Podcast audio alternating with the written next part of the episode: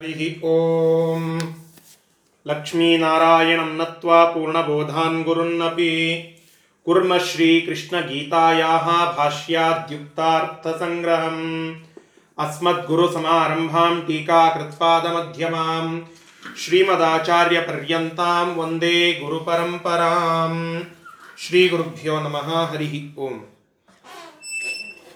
गीतेय हन्नेरडने अध्याय ಭಕ್ತಿಯೋಗ ಅಂತ ಹೇಳಿ ಆ ಅಧ್ಯಾಯದ ಪ್ರಾರಂಭವನ್ನು ನಿನ್ನೆಯ ದಿನ ನಾವು ಮಾಡಿದ್ದೆವು. ಅದರಲ್ಲಿ ಪರಮಾತ್ಮ ಒಂದು ವಿಚಾರಕವಾಗಿ ಅರ್ಜುನನಿಗೆ ಉತ್ತರವನ್ನು ಕೊಡ್ತಾ ಇದ್ದ. ಪ್ರಶ್ನೆ ಏನಿತ್ತು ಅಂತ ಹೇಳಿದರೆ, ವೇದದಲ್ಲಿ ಎರಡು ಮಾತುಗಳು ಇವೆ. ಒಂದು ಕಡೆಗೆ ಶ್ರೀಯಂವಸಾನ ಅಮೃತತ್ವಮಾಯನ್ ಅಂತ ಹೇಳಿ ಇದೆ. ಅಂದರೆ ಲಕ್ಷ್ಮೀದೇವಿಯನ್ನು ಯಾರು ಅಧಿಕವಾಗಿ ಉಪಾಸನ ಮಾಡುತ್ತಾರೋ ಅವರಿಗೆ ಮೋಕ್ಷ ಅಂತ ಒಂದು ಕಡೆಗೆ ಇದೆ. ಇನ್ನೊಂದು ಕಡೆಗೆ ತಮೇವಂ ವಿದ್ವಾನ್ ಅನ್ನುವಂತಹ ವೇದದ ಮಾತು ಒಂದು ಬರುತ್ತದೆ. ಅಲ್ಲಿ ಏನು ಹೇಳುತ್ತಾರೆ? ಪರಮಾತ್ಮನನ್ನ ತಿಳಿದಂಥವನೇ ನಿಜವಾಗಿ ಜ್ಞಾನಿ, ಆ ಜ್ಞಾನದಿಂದಲೇನೆ ಮೋಕ್ಷ. ನಾಣ್ಯ ಪಂಥ ಅಯನಾಯ ವಿದ್ಯತೆ ಅಂತ ಈ ಪ್ರಕಾರವಾಗಿ ಲಕ್ಷ್ಮೀದೇವಿ ಚತುಷ್ಕಪರ್ಧ ಯುವತಿ ಸುಪೇಶ ಅನ್ನುವ ವೇದದ ಮಾತುಗಳೆಲ್ಲ ಹೇಳುವಂತೆ ಅವಳು ನಿತ್ಯಳು ನಿತ್ಯ ಯೌವನ ಸಂಪನ್ನಳು, ಅಕ್ಷರಳು, ಅವ್ಯಕ್ತ ತತ್ವಾಭಿಮಾನಿನಿ. ಹೀಗಿರೋಣದರಿಂದ ಬ್ರಹ್ಮಾದಿಗಳಿಗೆ ನೀವು ಹೇಳುವಂತಹ ದೋಷ ಇತ್ಯಾದಿಗಳು ಇಲ್ಲಿ ಬರೋದಿಲ್ಲ. ಅದಕ್ಕಾಗಿ ಲಕ್ಷ್ಮೀ ದೇವಿಯನ್ನ ಸ್ತೋತ್ರ ಮಾಡಿದರೇನೆ ಮೋಕ್ಷ ಅಂತ ಒಂದು ಕಡೆಗೆ ಹೇಳುತ್ತಾರೆ. ಮತ್ತು ಇವರಿಬ್ಬರಲ್ಲಿ ಯಾರು ಶ್ರೇಷ್ಠರು? ತೇಷಾಂ ಕೆ ಯೋಗ ವಿತ್ತಮಾಹ ಅಂತ ಪ್ರಶ್ನೆ ಬಂದಿತ್ತು ಇವರಿಬ್ಬರಲ್ಲಿ ಯಾರು ಮೋಕ್ಷವನ್ನ ಪಡೆಯುವ ಬಗೆಯನ್ನ ಚೆನ್ನಾಗಿ ತಿಳಿದಂಥವರು ಅಂತ ಅರ್ಜುನ ಪ್ರಶ್ನೆ ಮಾಡಿದ. ಅದಕ್ಕೆ ಪರಮಾತ್ಮ ಮೊಟ್ಟ ಮೊದಲಿಗೆ ಉತ್ತರ ಕೊಟ್ಟ ನನ್ನನ್ನು ತಿಳಿದವರೇ ಶ್ರೇಷ್ಠವಾದ ಜ್ಞಾನಿಗಳು, ಅದರಿಂದಲೇನೆ ಅವರಿಗೆ ಮೋಕ್ಷ. ಇನ್ನು ಲಕ್ಷ್ಮೀದೇವಿಯನ್ನು ತಿಳಿದುಕೊಳ್ಳುವಾಗಲೂ ಅವಳು ಅವ್ಯಕ್ತಳು ಅಕ್ಷರನಾಮಕಳು ಮತ್ತು ಕೂಟಸ್ಥಳು ಈ ಪ್ರಕಾರವಾಗಿ ಅವಳ ಜ್ಞಾನವನ್ನು ಚೆನ್ನಾಗಿ ಮಾಡಿಕೊಳ್ಳಬೇಕು ಮಾಡಿಕೊಂಡಂಥವರಿಗೆ ನಾನೇ ಸಿಗ್ತೇನೆ. ಅಂದರೆ ನನ್ನನ್ನು ಪಡೆಯೋದಕ್ಕಾಗಿಯೇ ಲಕ್ಷ್ಮೀದೇವಿಯ ಸ್ತೋತ್ರ. ಇನ್ನು ಕೇವಲ ಲಕ್ಷ್ಮೀದೇವಿಯ ಸ್ತೋತ್ರವನ್ನು ಮಾಡಲಿಕ್ಕೆ ಹೋದರೆ ಅಲ್ಲೂ ಅದು ಕ್ಲೇಶಾಧಿಕ ಅದು ಭಾರಿ ಕ್ಲೇಶ, ಬಹಳ ಕಷ್ಟದ ಮಾರ್ಗವಾಗಿ ಇದೆ ಅಂದರೆ ನನ್ನನ್ನು ಪಡೆಯೋದಕ್ಕೆ ಅದು ಬಹಳ ದೀರ್ಘ ಮಾರ್ಗವಾಗ್ತದೆ. ಕೇವಲ ಲಕ್ಷ್ಮೀದೇವಿಯ ಉಪಾಸನೆ. ಲಕ್ಷ್ಮೀ ದೇವಿಯ ಉಪಾಸನೆಯನ್ನು ಮಾಡಿ ತದನಂತರ ಅದರ ತರುವಾಯ ನಾವು ಪರಮಾತ್ಮನನ್ನೇ ಮುಖ್ಯವಾಗಿ ಉಪಾಸನ ಮಾಡಬೇಕು. ಮೋಕ್ಷಕ್ಕಾಗಿ ಅನ್ನುವ ಮಾತು ನಿನ್ನೆಯ ಆ ಕೊನೆಯ ಶ್ಲೋಕದಲ್ಲಿ ಬಂದಿತ್ತು. ಐದನೆಯ ಶ್ಲೋಕದಲ್ಲಿ. ಇಷ್ಟು ನಿನ್ನೆಯ ಪಾಠದ ಸಾರಾಂಶ. ಇವತ್ತಿನ ಪಾಠವನ್ನು ಈಗ ಪ್ರಾರಂಭ ಮಾಡೋಣ. ಆರು ಮತ್ತು ಏಳು ಎರಡು ಜಂಟಿ ಶ್ಲೋಕಗಳು. ಆ ಎರಡು ಶ್ಲೋಕಗಳನ್ನು ಇವತ್ತು ಹೇಳುತ್ತಾ ಇದ್ದೇನೆ. ಶ್ರೀ ಗುರುಭ್ಯೋ ನಮಃ. ಏತು ಸರ್ವಾಣಿ ಕರ್ಮಾಣಿ. ಏತು ಸರ್ವಾಣಿ ಕರ್ಮಾಣಿ. ಮಯಿ ಸನ್ಯಸ್ಯ ಮತ್ಪರಾಹ. ಮಯಿ ಸನ್ಯಸ್ಯ ಮತ್ಸರಾ ಮತ್ಪರಾಹ. ಅನನ್ಯೇನೈವ ಯೋಗೇನ. ಅನನ್ಯೇ तेनैव योगेन। माँ ध्यायन्त उपासते। माँ ध्यायन्त उपासते। तेषामहं समुद्धर्ता। तेषाम् अहं समुद्ध समुद्धर्ता ಮೃತ್ಯು ಸಂಸಾರ ಸಾಗರ मृत्यु संसारसागरा ಭವಾಮಿ ನ ಚಿರಾತ್ ಪಾರ್ಥ हवामि न चिरात् पार्थ ಮಯ್ಯಾವೇಶಿತ ಚೇತಸಾ मय्यावेशितचेतसाम् ನೋಡಿ ಕೃಷ್ಣ ಪರಮಾತ್ಮ ಮುಂದುವರೆದು ಹೇಳುತ್ತಾ ಇದ್ದಾನೆ ಹೇ ಪಾರ್ಥ ಹೇ ಅರ್ಜುನನೇ ಏತು ಸರ್ವಾಣಿ ಕರ್ಮಾಣಿ ಈ ಎಲ್ಲ ಸರ್ವಾಣಿ ಯಾರು ಸಮಸ್ತವಾಗಿರ್ತಕ್ಕಂತಹ ಕರ್ಮಗಳನ್ನು ಮೈ ಸನ್ಯಸ್ಯ ನನಗೆ ಅರ್ಪಣ ಮಾಡಿ, ಅಂದರೆ ಆ ಎಲ್ಲ ಕರ್ಮಗಳನ್ನು ನನ್ನ ಪೂಜಾ ಅಂತ ಹೇಳಿ ಆ ಒಂದು ರೂಪದಿಂದ ಯಾವ ವ್ಯಕ್ತಿ ಮಾಡ್ತಾನೋ ಮತ್ಪರಾಹ ಮತ್ಪರಾಹ ನನ್ನನ್ನು ಪರ ಅಂತ ತಿಳಿದುಕೊಂಡು ಯಾವ ವ್ಯಕ್ತಿ ಉಪಾಸನ ಮಾಡುತ್ತಾನೋ ಅರ್ಥಾತ್ ಪರ ಅಂದ್ರೆ ಉತ್ತಮ ಅಂತ ಅರ್ಥ. ವಿಷ್ಣು ಸರ್ವೋತ್ತಮತ್ವದ ಜ್ಞಾನದಿಂದ ಪರಮಾತ್ಮನನ್ನ ಯಾವ ವ್ಯಕ್ತಿ ಚಿಂತನ ಮಾಡುತ್ತಾನೋ ಸರ್ವೋತ್ತಮ ಅಂತ ಹೇಳಿ ಯಾವ ವ್ಯಕ್ತಿ ಅರ್ಥ ಮಾಡಿಕೊಂಡು ಉಪಾಸನ ಮಾಡುತ್ತಾನೋ ಅನನ್ಯೇನ ಅನನ್ಯೇನ, ಅಂದ್ರೆ ಕೇವಲ ಲಕ್ಷ್ಮಿ ಅಂತ ಹೇಳಿ ಅಲ್ಲ, ಆ ಲಕ್ಷ್ಮೀ ದೇವಿಯನ್ನು ಉಪಾಸನ ಮಾಡಿದಾಗಲೂ ಕೂಡ ಅಲ್ಲಿ ಪರಮಾತ್ಮನ ಆ ದಾಸ ಮತ್ತು ಪರಮಾತ್ಮನ ಪರಿವಾರ ಅನ್ನುವ ಒಂದು ಚಿಂತನೆಯೊಂದಿಗೇನೆ ಯಾವ ವ್ಯಕ್ತಿ ಆ ಲಕ್ಷ್ಮೀದೇವಿಯನ್ನು ಕೂಡ ಸ್ತೋತ್ರ ಮಾಡ್ತಾನೋ, ಕೇವಲ ಅವ್ಯಕ್ತ ತತ್ವವನ್ನು ಉಪಾಸನ ಮಾಡದೆ ಶ್ರೀತತ್ವವನ್ನು ಉಪಾಸನ ಮಾಡದೆ ಶ್ರೀತತ್ವದ ತರುವಾಯ ಪರಮಾತ್ಮನನ್ನೇ ಮುಖ್ಯವಾಗಿ ವಿಚಾರ ಮಾಡುತ್ತಾರೋ ಯೋಗೇನ ಏವ? ಆ ಧ್ಯಾನ ಯೋಗದಿಂದ ನನ್ನನ್ನೇ ಯಾರು ಚಿಂತನ ಮಾಡುತ್ತಾರೋ, ಧ್ಯಾಯಂತಹ, ಮಾಂ ಧ್ಯಾಯಂತಹ, ನನ್ನನ್ನು ಯಾರು ಧ್ಯಾನ ಮಾಡುತ್ತಾರೋ, ಉಪಾಸತೆ, ಉಪಾಸನ ಮಾಡುತ್ತಾರೋ, ಮಯಿ ಆವೇಶಿತ ಚೇತಸಾಂ. ಮಯಿ ನನ್ನಲ್ಲಿ ಆವೇಶಿತ ಚೇತಸಾಂ. ಆವೇಶಿತ ಅಂತಂದರೆ ಅಲ್ಲಿ ನ್ಯಸ್ತ ಅಂದರೆ ಅಲ್ಲಿ ಇಟ್ಟಿರುವಂತಹ, ನೆಟ್ಟಿರುವಂತಹ ಅಂತಂತೇವಲ್ಲ. ಆವೇಶಿತ, ಅಲ್ಲಿ ಇಡಲ್ಪಟ್ಟ ಮನಸ್ಸುಳ್ಳವರು ಯಾರಾಗಿರುತ್ತಾರೋ? ಅಂದರೆ ಪರಮಾತ್ಮನಲ್ಲಿಯೇನೇ ತನ್ನ ಮನಸ್ಸನ್ನು ಇಟ್ಟಂಥವರು ಯಾರಾಗಿರುತ್ತಾರೋ? ತೇಷಾಂ ಆ ಜನರ ಮೃತ್ಯು ಸಂಸಾರ ಸಾಗರ ಅಂತವರ ಮೃತ್ಯುವಿನ ಸಂಸಾ ಮೃತ್ಯುವಿನಂತೆ ಇರುವ ಸಂಸಾರದ ಸಾಗರದಿಂದ ಅವರನ್ನು ನ ಚಿರಾತ್ನ ಚಿರಾತ್ ಶೀಘ್ರವಾಗಿ ಚಿರ ಅಂದರೆ ಬಹಳ, ನ ಚಿರ ಅಂದರೆ ಬೇಗನೆ. ಬಹಳ ದೂರವಾಗಿ ಅಲ್ಲ, ಬಹಳ ತಡವಾಗಿ ಅಲ್ಲ, ಬೇಗನೆ, ಶೀಘ್ರವಾಗಿ ಸಮುದ್ಧರ್ತ ಅವರನ್ನು ದಾಟಿಸುವೆನು. ಅಹಂ ಭವಾಮಿ. ಆ, ಅವರನ್ನು ದಾಟಿಸುವಂಥವನು ನಾನಾಗ್ತೇನೆ ಅಂತ ಹೇಳಿ ಸಮುದ್ಧರ್ತ ಅಹಂ ಭವಾಮಿ. ಸಮು, ನಾನೇ ಸಮುದ್ಧರ್ತ ಆಗ್ತೇನೆ. ಅಂದರೆ ಆ ಸಮುದ್ರದಿಂದ ದಾಟಿಸುವ ನಾವಿಕ ನಾನಾಗ್ತೇನೆ ಅಂತ ಆ ಪ್ರಕಾರವಾಗಿ ಪರಮಾತ್ಮ ಹೇಳುತ್ತಾ ಇದ್ದಾನೆ. ಇದರಲ್ಲಿ ಹೇಳಿದ ತಾತ್ಪರ್ಯ ಏನು ಅಂತಂದರೆ ಲಕ್ಷ್ಮೀದೇವಿಯನ್ನು ಉಪಾಸನ ಮಾಡಿ, ಅವ್ಯಕ್ತ ತತ್ವವನ್ನು ಉಪಾಸನ ಮಾಡಿ, ಅದು ಮೋಕ್ಷಕ್ಕೆ ಉಪಕಾರಿ. ಆದರೆ ಲಕ್ಷ್ಮೀದೇವಿಯನ್ನು ನೋಡಿ, ನಮ್ಮಲ್ಲಿ ತಳಗಡೆ ತಳಗಡೆ ಬಂದಂತೆ ಸ್ವಲ್ಪ ಹೆಚ್ಚು ಕಠಿಣತೆ.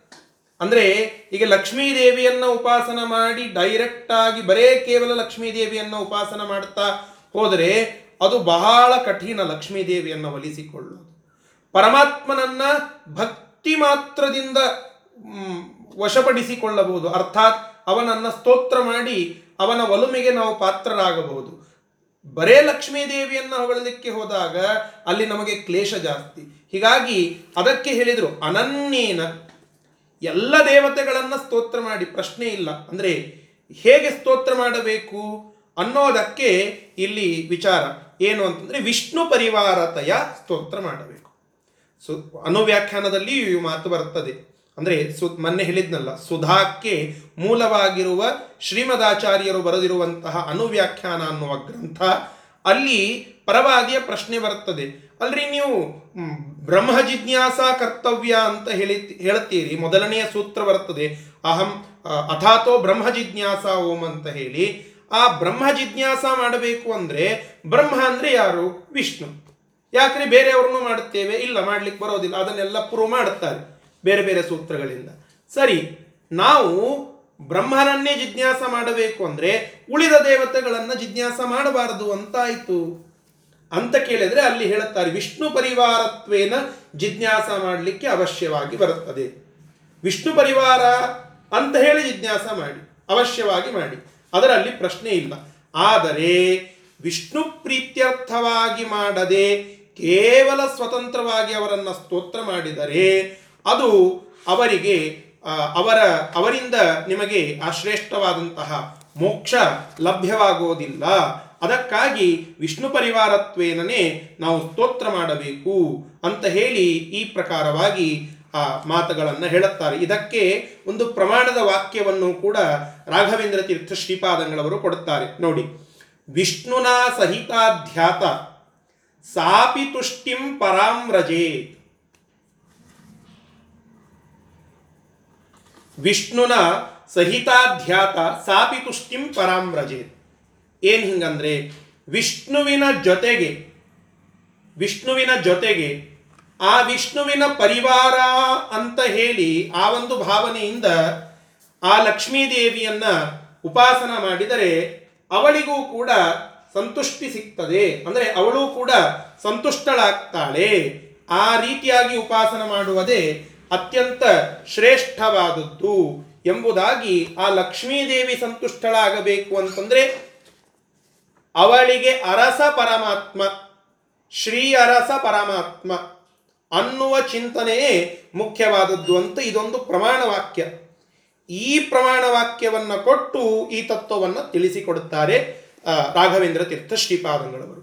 ಇಲ್ಲಿ ಇಷ್ಟು ಅರ್ಥವನ್ನು ನಾವು ತಿಳಿದುಕೊಳ್ಳಬೇಕು ಲಕ್ಷ್ಮೀದೇವಿಯನ್ನ ಸ್ವತಂತ್ರವಾಗಿ ಸ್ತೋತ್ರ ಮಾಡಲಿಕ್ಕೆ ಬರೋದಿಲ್ಲ.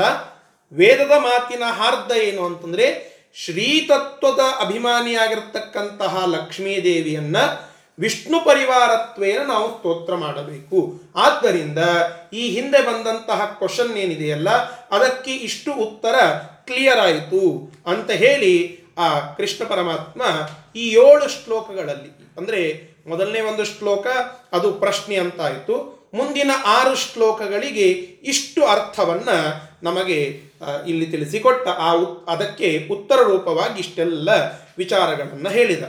ಸರಿ, ಅಂತಹ ಕೃಷ್ಣನನ್ನೇ ಪೂಜಿಸೋಣ, ಅವನನ್ನೇ ಉಪಾಸನ ಮಾಡೋಣ. ಆ ಉಪಾಸನೆಯೇ ಉತ್ತಮವಾದದ್ದು ಅಂತ ಒಪ್ಪಿಕೊಂಡೆವು. ಅದರಿಂದ ಅದನ್ನ ಮಾಡೋದು ಹೇಗೆ? ನಾವು ವಿಷ್ಣುವಿನ ಉಪಾಸನವನ್ನ ಮಾಡುವ ಸಾಮರ್ಥ್ಯವನ್ನ ಹೊಂದಿಲ್ಲ. ಅಂದರೆ ವಿಷ್ಣುವಿನಲ್ಲಿಯೇನೇ ಮನಸ್ಸನ್ನು ಇಡುವಂತಹ ಆ ಒಂದು ಕೆಲಿಬರ್ ನಮಗೆ ಇನ್ನೂ ಬಂದಿಲ್ಲ. ಹಾಗಾದರೆ ಏನು ಮಾಡಬೇಕು? ಮನಸ್ಸಿಡಬೇಕು ಅಂತಂದರೆ ಸಾಧ್ಯವಾಗ್ತಾ ಇಲ್ಲ. ಅದಕ್ಕಾಗಿ ಏನು ಮಾಡಬೇಕು? ಅಭ್ಯಾಸ ಮಾಡಬೇಕು. ಅಭ್ಯಾಸವೂ ಸಾಧ್ಯವಾಗ್ತಾ ಇಲ್ಲ. ಅದಕ್ಕೆ ಏನು ಮಾಡಬೇಕು? ಹೀಗೆ ಪರಮಾತ್ಮನನ್ನು ಒಲಿಸಿಕೊಳ್ಳಬೇಕು ಅಂತಂದರೆ ಯಾವ ಪ್ರಕಾರವಾಗಿ ಯಾವ ಒಂದು ಹೆರಾರ್ಚಿಯಲ್ಲಿ ನಾವು ಹೋಗಬೇಕು ಅನ್ನುವುದನ್ನ ಮುಂದಿನ ಒಂದು ಎರಡು ಮೂರು ಶ್ಲೋಕಗಳಲ್ಲಿ ಕೃಷ್ಣ ಪರಮಾತ್ಮ ತಾನೇ ತಿಳಿಸ್ತಾ ಇದ್ದಾನೆ. ಏನು ಅಂತ ನೋಡೋಣ. ಎಂಟನೆಯ ಶ್ಲೋಕ. ಮೈಯೇವ ಮನ ಆಧತ್ಸ್ವ. ಮಯ್ಯೇವ ಮನ ಆಧತ್ಸ್ವ. ಮಯಿ ಬುದ್ಧಿಂ ನಿವೇಶಯ. ಮಯಿ ಬುದ್ಧಿಂ ನಿವೇಶಯ. ನಿವಸಿಷ್ಯಸಿ ಮಯ್ಯೇವ ನಿವಸಿಷ್ಯಸಿ ಮಯ್ಯೇವ ಅತ ಊರ್ಧ್ವಂ ನ ಸಂಶಯ. ಅತ ಊರ್ಧ್ವಂ ನ ಸಂಶಯ. ನೋಡಿ ಪರಮಾತ್ಮ ಹೇಳುತ್ತಾ ಇದ್ದಾನೆ ಮಯಿ ಏವ ನನ್ನಲ್ಲಿ ಏವ ಅಂತಂದ್ರೆ ಅಲ್ಲೇನೇ ಅಂತ ಹೇಳುತ್ತೇವಲ್ಲ. ಅಲ್ಲೇ ಅಂತ ಹೇಳೋದಕ್ಕೆ ಏವ, ಏಕಾರ ಏನು ಬಳಸ್ತೇವಲ್ಲ, ಅದಕ್ಕೆ ಏವ ಅಂತ ಸಂಸ್ಕೃತದಲ್ಲಿ ಹೇಳುತ್ತಾರೆ. ಮೈ ಏವ ನನ್ನಲ್ಲಿಯೇನೆ, ಅಂದರೆ ಇದು ಸರ್ವೋತ್ತಮತ್ವದ ದ್ಯೋತಕ. ನನ್ನಲ್ಲಿಯೇನೆ ಮನಃ ಆದತ್ಸ್ವ, ಮನಸ್ಸನ್ನ ಇಡು. ಮತ್ತು ಮೈ ಬುದ್ಧಿಂ ನಿವೇಶಯ ಅಂದರೆ ನನ್ನಲ್ಲಿ ಮನಸ್ಸನ್ನು ಇಡುವಂತಹ ಆ ಒಂದು ಶ್ರೇಷ್ಠತೆ, ಆ ಒಂದು ಸಾಮರ್ಥ್ಯ, ಇನ್ನು ಪಕ್ವತೆ ಅದು ಬಂದಿಲ್ಲ ಅಂತ ಕೇಳಿದರೆ ಮೈ ಬುದ್ಧಿಂ ನಿವೇಶಯ. ನನ್ನ ವಿಷಯಕವಾದಂತಹ ಜ್ಞಾನವನ್ನು ಪಡೆದುಕೋ. ನನ್ನ ವಿಚಾರದಲ್ಲಿಯೇ ಚಿಂತನ ಮಾಡುವ ಬುದ್ಧಿಯನ್ನು ಇಟ್ಟುಕೋ, ನಿವೇಶಯ. ಅದನ್ನ ಸಂಪಾದನ ಮಾಡು, ಅದನ್ನು ಇಟ್ಟುಕೋ. ಅತಃ ಊರ್ಧ್ವಂ. ಆ ಜ್ಞಾನವನ್ನು ಪಡೆದಾದ ಮೇಲೆ ಅದರ ನಂತರದಲ್ಲಿ ಮಯಿ ಏವ ನಿವಸಿಷ್ಯಸಿ. ನನ್ನಲ್ಲಿಯೇ ಮನಸ್ಸನ್ನ ಇಡ್ಲಿಕ್ಕೆ ಸಾಧ್ಯವಾಗ್ತದೆ. ಅತ್ರ ನ ಸಂಶಯ. ಇದರಲ್ಲಿ ಸಂಶಯವಿಲ್ಲ. ಅಂದರೆ ಪರಮಾತ್ಮನಲ್ಲಿ ಮನಸ್ಸಿಡೋದು ಇದು ಮೋಕ್ಷಕ್ಕೆ ಬೇಕಾಗುವ ಮೊಟ್, ಬಹಳ ಪ್ರಮುಖವಾಗಿರುವಂತಹ, ಅತೀ ಪ್ರಮುಖವಾಗಿ ಇರುವಂತಹ ಒಂದು ಸಾಧನ. ಪರಮಾತ್ಮನಲ್ಲಿಯೇ ಸದಾ ಮನಸ್ಸನ್ನು ಇಟ್ಟಿರಬೇಕು ಅನನ್ಯ ಚೇತನ ಚೇತಸರಾಗಿರಬೇಕು ನಾವು. ಆ ಪ್ರಕಾರವಾಗಿ ಪರಮಾತ್ಮನನ್ನ ನಾವು ಪಡೆದುಕೊಳ್ಳಲಿಕ್ಕೆ ಸಾಧ್ಯ. ಹೌದ್ರಿ, ನೀವೆಲ್ಲ ಹೇಳುತ್ತೀರಾ, ಹೋಗ್ತೀರಾ, ಆದರೆ ಮನಸ್ಸನ್ನ ಅವನಲ್ಲಿಯೇ ಇಡ್ಲಿಕ್ಕೆ ಸಾಧ್ಯವಾಗ್ತಾ ಇಲ್ಲ. ಹೌದಾ? ಹಾಗಾದರೆ ಏನು ಮಾಡಿ? ಸದಾಕಾಲ ಅವನ ಚಿಂತನದಲ್ಲಿಯೇ ತೊಡಗಿ. ಸದಾಕಾಲ ಅವನ ಕುರಿತಾದ ಬುದ್ಧಿ, ಅಂದರೆ ಅವನ ಕುರಿತಾದ ವಿಚಾರದಲ್ಲಿಯೇ ನಿಮ್ಮ ಬುದ್ಧಿಯನ್ನು ಇಡಿ. ಪಾಠ ಪ್ರವಚನ ಇತ್ಯಾದಿಗಳೆಲ್ಲ ನಮ್ಮ ಆಚಾರ್ಯರು ಹೇಳುತ್ತಾ ಇರುತ್ತಾರೆ. ಪಾಠ ಪ್ರವಚನ ಮೊದಲಾದಂತಹ ವಿಚಾರಗಳನ್ನು ನಾವು ಕೇಳುತ್ತಾ ಇರ್ತೇವೆ ಹೇಳುತ್ತಾ ಇರ್ತೇವೆ ಪರಮಾತ್ಮನ ಸ್ತೋತ್ರದಲ್ಲಿ ತೊಡಗ್ತೇವೆ, ಇವೆಲ್ಲ ಏಕೆ? ಪರಮಾತ್ ಅಲ್ರಿ, ಪರಮಾತ್ಮನಲ್ಲಿ ನಾವು ಮನಸ್ಸನ್ನು ಇಡಬೇಕು ಅಂತ ವಿಚಾರ ಇದೆ. ಅದು ಇಡಲಿಕ್ಕೆ ಆಗ್ತಾ ಇಲ್ಲ. ಒಂದರಲ್ಲಿ ಇನ್ವಾಲ್ವ್ ಆದರೆ ಅದೇ ವಿಷಯಕವಾಗಿ ನಮ್ಮ ಮನಸ್ಸು ಹೋಗ್ತದೆ ಅನ್ನೋದು ಸಾಮಾನ್ಯವಾದಂತಹ ಸೈಕಾಲಜಿ ಯಾವ ವಿಷಯಕವಾಗಿ ನಾವು ಹೆಚ್ಚು ತೊಡಗ್ತೇವೋ ಅದೇ ವಿಚಾರಕವಾಗಿ ನಮ್ಮ ಮನಸ್ಸು ಹೋಗ್ತದೆ. ಮನಸ್ಸು ಅಲ್ಲಿ ಇದ್ದರೆ ಮೋಕ್ಷ ಸಿಗ್ತದೆ. ಮನಸ್ಸಿದ್ದರೆ ಮಾರ್ಗ ಅಲ್ಲ. ಮನಸ್ಸಿದ್ದರೆ ಮೋಕ್ಷ. ಇದು ಕೃಷ್ಣನ ಪಾಲಿಸಿ. ಎಲ್ಲಿ ಮನಸ್ಸಿದ್ದರೆ? ಪರಮಾತ್ಮನಲ್ಲಿ ಮನಸ್ಸಿದ್ದರೆ. ಇಡಲಿಕ್ಕೆ ಅವಕಾಶ ಇಲ್ಲ. ಅಷ್ಟು ಬುದ್ಧಿ ಪಕ್ವವಾಗಿಲ್ಲ ಅಂದರೆ ಬುದ್ಧಿಯನ್ನು ಇಡು. ಎಲ್ಲಿ? ಅವನ ಶಾಸ್ತ್ರದಲ್ಲಿ. ಇದನ್ನೇ ಸೂತ್ರಕಾರ ತಿಳಿಸಿದ್ದು ಬ್ರಹ್ಮ ಜಿಜ್ಞಾಸ ಕರ್ತವ್ಯ ಅಂತ. ಒಮ್ಮೆಲೆ ಮೋಕ್ಷವನ್ನ ಪಡೆಯೋದಕ್ಕೆ ಅವರು ಮನಸ್ಸನ್ನ ಇಡು ಅಂತ ಹೇಳಲಿಲ್ಲ. ಜಿಜ್ಞಾಸೆಯನ್ನು ಮಾಡು ಅಂತ ಹೇಳಿದರು.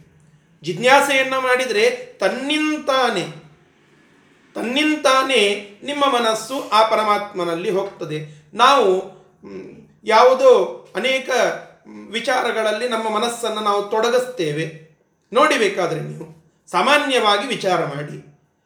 ನಮ್ಮ ಕಾಲೇಜಿನ ಯಾವುದೋ ಒಂದು ವಿಷಯದಲ್ಲಿ ನನ್ನ ಮನಸ್ಸನ್ನ ಭಾರಿಯಾಗಿ ನಾನು ಅಲ್ಲಿ ಇಟ್ಟಿದ್ದೇನೆ ಅಂತ ಗೋಚರವಾಗ್ತಾ ಇದೆ. ಇದಕ್ಕೆ ಹಿನ್ನೆಲೆ ಏನು ಅಂತಂದ್ರೆ, ಅದರಲ್ಲಿ ನನ್ನ ಜ್ಞಾನವನ್ನು ನಾನು ಸಂಪಾದನೆ ಮಾಡಿಕೊಳ್ಳಬೇಕು ಅನ್ನುವ ಇಚ್ಛೆಯನ್ನು ಹೊಂದಿದ್ದೇನೆ. ಅದರಲ್ಲಿ ನಾನು ತೊಡಗ್ತಾ ಇದ್ದೇನೆ, ನನ್ನ ಬುದ್ಧಿಯನ್ನ ಅಲ್ಲಿ ನೆಟ್ಟಿದ್ದೇನೆ. ಅದಕ್ಕಾಗಿ ನನ್ನ ಮನಸ್ಸು ಅತ್ತ ಹೋಗ್ತಾ ಇದೆ. ಹೀಗಾಗಿ ಅದನ್ನೇ ಹೇಳಿದ ಪರಮಾತ್ಮ ಇಲ್ಲಿ, ಮೈಯೇವ ಮನ ಆದತ್ಸ್ವ. ನನ್ನಲ್ಲಿ ಮನಸ್ಸನ್ನ ಇಡು. ತದಲಾಭೆ ತದ್ ಅಲಾಭೆ ಅದು ಸಾಧ್ಯವಿಲ್ಲ ಅಂತಾದರೆ ಮೈ ಬುದ್ಧಿಂ ನಿವೇಶ. ನನ್ನಲ್ಲಿ ಬುದ್ಧಿಯನ್ನು ಇಡು. ಹೀಗೆ ನೀನು ಮಾಡಿದರೆ, ನನ್ನಲ್ಲಿ ನಿನ್ನ ಬುದ್ಧಿಯನ್ನು ಇಟ್ಟರೆ, ನಿ, ನಿವಸಿಷ್ಯಸಿ ಮೈಯೇವ. ನನ್ನಲ್ಲಿಯೇ ವಾಸವನ್ನ ಮಾಡುತ್ತೀಯ? ಅರ್ಥಾತ್ ಮೋಕ್ಷವನ್ನ ಪಡಿ, ಪಡೆಯುತ್ತೀಯ?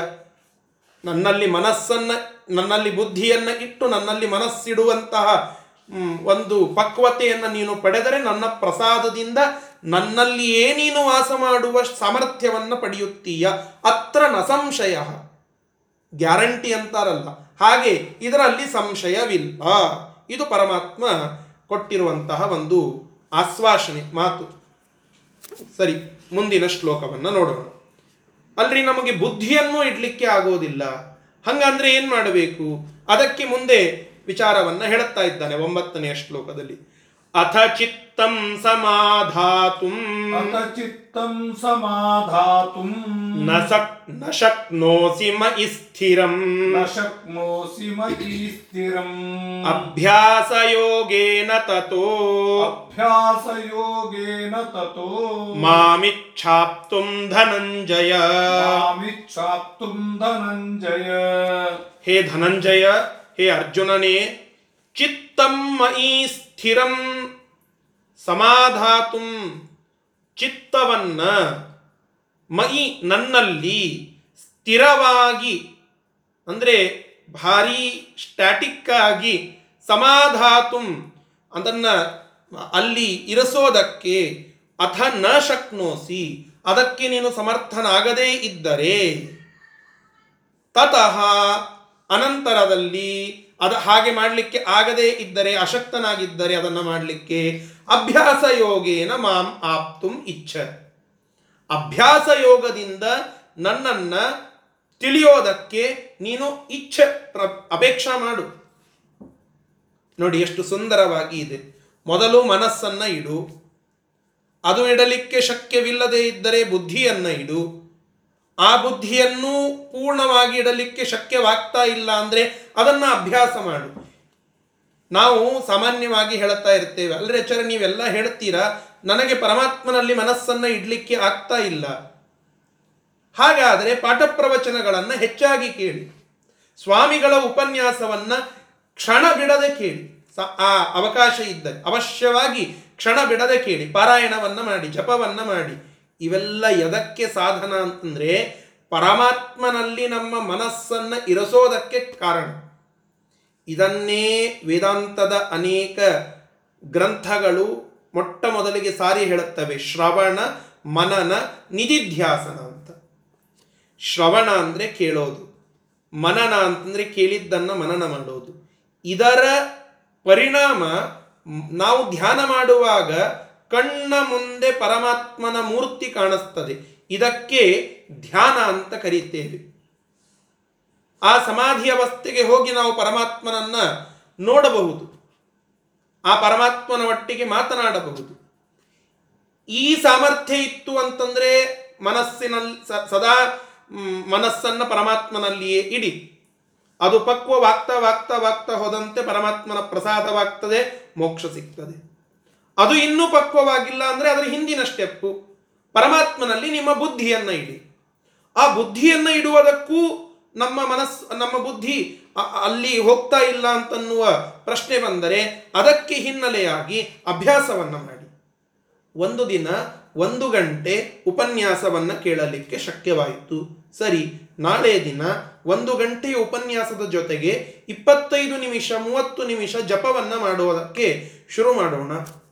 ನಾಡಿದ್ದು ಅಥವಾ ಒಂದು ಸ್ವಲ್ಪ ದಿನದ ನಂತರ ಹದಿನೈದು ಇಪ್ಪತ್ತು ನಿಮಿಷದ ಜಪ, ಒಂದು ಗಂಟೆ ಪಾಠ ಅಥವಾ ಪ್ರವಚನ, ಅದರ ನಂತರದಲ್ಲಿ ಒಂದು ಅರ್ಧ ಗಂಟೆ ವಾಯುಸ್ತುತಿ ಪುನಶ್ಚರಣವನ್ನು ಮಾಡೋದು, ವಿಷ್ಣು ಸಹಸ್ರನಾಮದ ಪಾರಾಯಣವನ್ನು ಮಾಡೋದು, ಸ್ತ್ರೀಯರು ಅನೇಕ ಕೀರ್ತನೆಗಳನ್ನು ಹಾಡೋದು, ಇವುಗಳನ್ನು ಮಾಡಲಿಕ್ಕೆ ಪ್ರಾರಂಭವನ್ನು ಮಾಡೋಣ. ಅಭ್ಯಾಸದಿಂದ ಇದನ್ನು ಮಾಡಲಿಕ್ಕೆ ಸಾಧ್ಯ.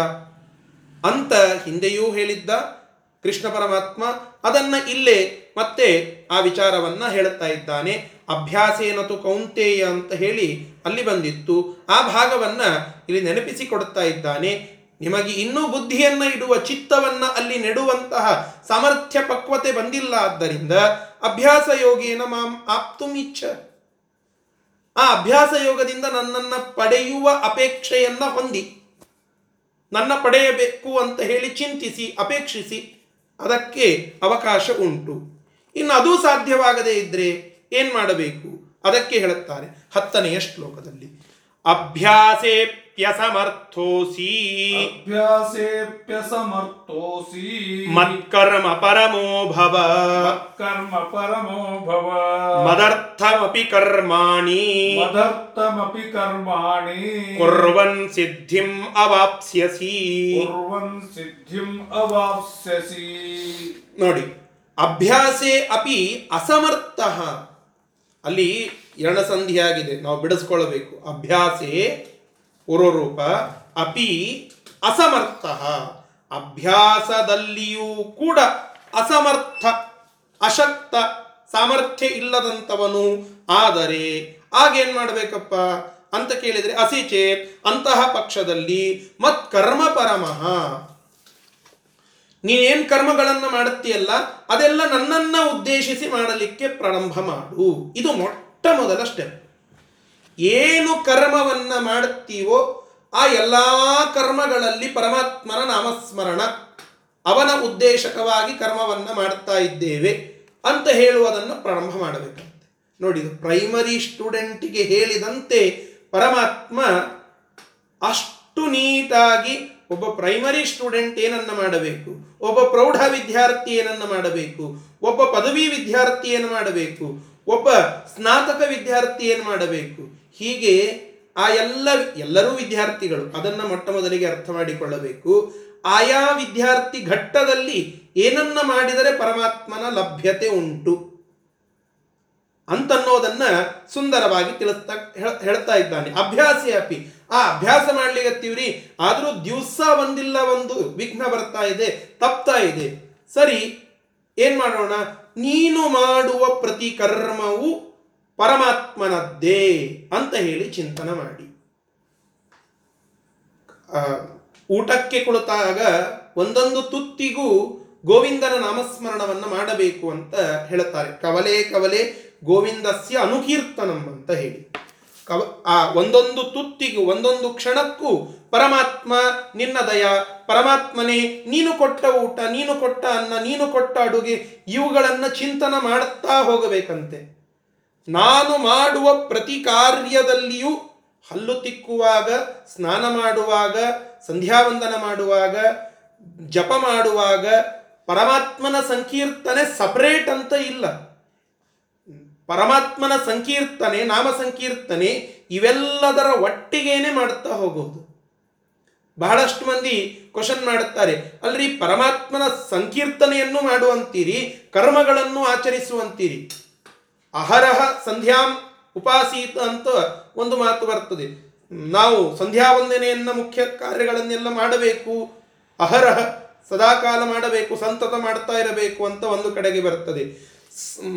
ಸ್ಮರಣವನ್ನ ಸದಾಕಾಲ ಮಾಡಬೇಕು ಅಂತ ಇನ್ನೊಂದು ಕಡೆಗೆ ಬರ್ತದೆ. ನಮ್ದು ಒಂದೇ ಬಾಯಿ ಉಂಟ್ರಿ, ನಾವು ಒಂದೇ ದೇಹವನ್ನ ಹೊಂದಿದವಂತವರಾಗಿದ್ದೇವೆ. ಎರಡೂ ಹೇಗೆ ಮಾಡಲಿಕ್ಕೆ ಸಾಧ್ಯ? ನಮಗೇನು ಹತ್ತು ಕೈ ಇವೆಯಾ? ನಮಗೇನು ಹತ್ತು ತಲೆಗಳಿವೆಯಾ? ಎಲ್ಲವನ್ನ ಏಕಕಾಲಕ್ಕೆ ಮಾಡಲಿಕ್ಕೆ ನಾವೇನು ಮಲ್ಟಿ ಟಾಸ್ಕರ್ಸ್ಗಳ ಹೇಗೆ ಮಾಡಲಿಕ್ಕೆ ಆಗ್ತದೆ ಅಂತ ಕೇಳಿದರೆ ಅದಕ್ಕೆ ಉತ್ತರ ಸಿಂಪಲ್ ಆಗಿ ಇದೆ. ಮತ್ಕರ್ಮ ಪರಮಃ ಭವ. ನನ್ನ ಉದ್ದೇಶಕವಾಗಿಯೇ ಎಲ್ಲ ಕರ್ಮವನ್ನು ಮಾಡು. ನೀನು ಮಾಡುವ ಸಣ್ಣ ಕರ್ಮ, ದೊಡ್ಡ ಕರ್ಮ ಎಲ್ಲವೂ ಕೂಡ ನನ್ನದೇ ವಿಚಾರವನ್ನ ಹೊಂದಿ, ನನ್ನ ನಾಮ ಸಂಕೀರ್ತನೆಯನ್ನೇ ಅದರಲ್ಲಿ ಮಾಡುತ್ತಾ ಮಾಡು. ಆಗ ಸಂಕೀರ್ತನೆ ಬೇರೆ, ಕರ್ಮ ಬೇರೆ ಅಂತ ಆಗೋದೇ ಇಲ್ಲ. ಕರ್ಮವೇ ಸಂಕೀರ್ತನ, ಸಂಕೀರ್ತನವೇ ಕರ್ಮ. ಹೀಗೆ ಆಗಿಬಿಡುತ್ತದೆ. ಅದನ್ನ ಪರಮಾತ್ಮ ಬೋಧನ ಮಾಡ್ತಾ ಇದ್ದಾನೆ. ಮತ್ ಕರ್ಮ ಪರಮಃ ಭವ, ನನ್ನನ್ನ ಉದ್ದೇಶವಾಗಿಟ್ಟುಕೊಂಡು ಕರ್ಮಗಳನ್ನು ಮಾಡುವಂತವನಾಗು. ಮದರ್ಥಂ ಅಪಿ ಕರ್ಮಾಣಿ ಕುರ್ವನ್. ಮದರ್ಥಂ ಅಪಿ ನನ್ನನ್ನ, ನನಗೋಸ್ಕರವಾಗಿಯೇನೆ, ನನ್ನನ್ನ ಉದ್ದೇಶವಾಗಿ ಇಟ್ಟುಕೊಂಡೇನೆ. ಕರ್ಮಾಣಿ ಕುರ್ವನ್ ಕರ್ಮಗಳನ್ನ ಮಾಡುವಂಥವನಾಗಿ ಸಿದ್ಧಿಂ ಅವಾಪ್ಸ್ಯಸಿ. ಮಾಡುವಂಥವನಾಗೂ ನಿನಗೆ ಸಿದ್ಧಿ ಸಿಗ್ತದೆ ಪಕ್ವತೆ ಬರ್ತದೆ. ಪರಮಾತ್ಮನಲ್ಲಿ ಮನಸ್ಸಿಡುವ, ಪರಮಾತ್ಮನ ಪ್ರಸಾದಕ್ಕೆ ವಿಷಯನಾಗುವ ಸಾಮರ್ಥ್ಯ ನನಗೆ ಬರ್ತದೆ. ಹೀಗೆ ನೀನು ನಿತ್ಯದಲ್ಲಿ ಮಾಡ್ತಾ ಹೋದರೆ ಅಭ್ಯಾಸ ಗಟ್ಟಿಯಾಗ್ತದೆ, ಅಭ್ಯಾಸ ಸಾಧ್ಯವಾಗ್ತದೆ. ಆ ಅಭ್ಯಾಸದಿಂದ ಪರಮಾತ್ಮನಲ್ಲಿ ಬುದ್ಧಿಯನ್ನು ಇಡುವ ಸಾಮರ್ಥ್ಯ ಬರುತ್ತದೆ. ಬುದ್ಧಿಯನ್ನು ಇಡುತ್ತಾ ಇಡುತ್ತಾ ಹೋದಂತೆ ಪರಮಾತ್ಮನಲ್ಲಿ ಮನಸ್ಸನ್ನು ಇಡುವ ಸಾಮರ್ಥ್ಯ ಬರುತ್ತದೆ. ಪರಮಾತ್ಮನಲ್ಲಿ ಮನಸ್ಸನ್ನು ಸದಾಕಾಲ ಇಡುತ್ತಾ ಇಡುತ್ತಾ ಹೋದಂತೆ, ಧ್ಯಾನ ಗಟ್ಟಿಯಾಗ್ತಾ ಹೋದಂತೆ ಆ ಅದ್ಭುತವಾದ ಭಗವಂತನ ಪ್ರಸಾದ ಲಭ್ಯವಾಗ್ತದೆ. ಅದರಿಂದಲೇನೇ ಮೋಕ್ಷ. ಭಗವಂತನ ಪ್ರಸಾದದಿಂದಲೇನೇ ಮೋಕ್ಷ. ಅದನ್ನ ನೀನು ಮಾಡು. ಇವೆಲ್ಲ ಭಕ್ತಿಯ ಮಜಲುಗಳೇ. ಇವೆಲ್ಲ ಭಕ್ತಿಯ ಡಿಫ್ರೆಂಟ್ ಸ್ಟೆಪ್ಸ್ಗಳೇ ಇವುಗಳನ್ನು ಹೊರತಾಗಿ ಭಕ್ತಿ ಅಂತ ಇಲ್ಲ. ಇವುಗಳ ಒಟ್ಟಿಗೇನೆ ಭಕ್ತಿ. ಈ ಭಕ್ತಿ ಯೋಗದಲ್ಲಿ ಇವುಗಳನ್ನು ಪರಮಾತ್ಮ ಸೂಕ್ಷ್ಮವಾಗಿ ತಿಳಿಸ್ತಾ ತಿಳಿಸ್ತಾ ಹೊರಟಿದ್ದಾನೆ. ಇಷ್ಟು ಈ ಐದು ಶ್ಲೋಕಗಳ ಒಂದು ಚಿಂತನ. ಈ ನಂತರದ ಶ್ಲೋಕಗಳನ್ನು ನಾಳೆ ದಿನ ಮತ್ತೆ ಮುಂದುವರಿಸೋಣ. ಶ್ರೀಕೃಷ್ಣಾರ್ಪಣಮಸ್ತು. ಹರಯೇ ನಮಃ.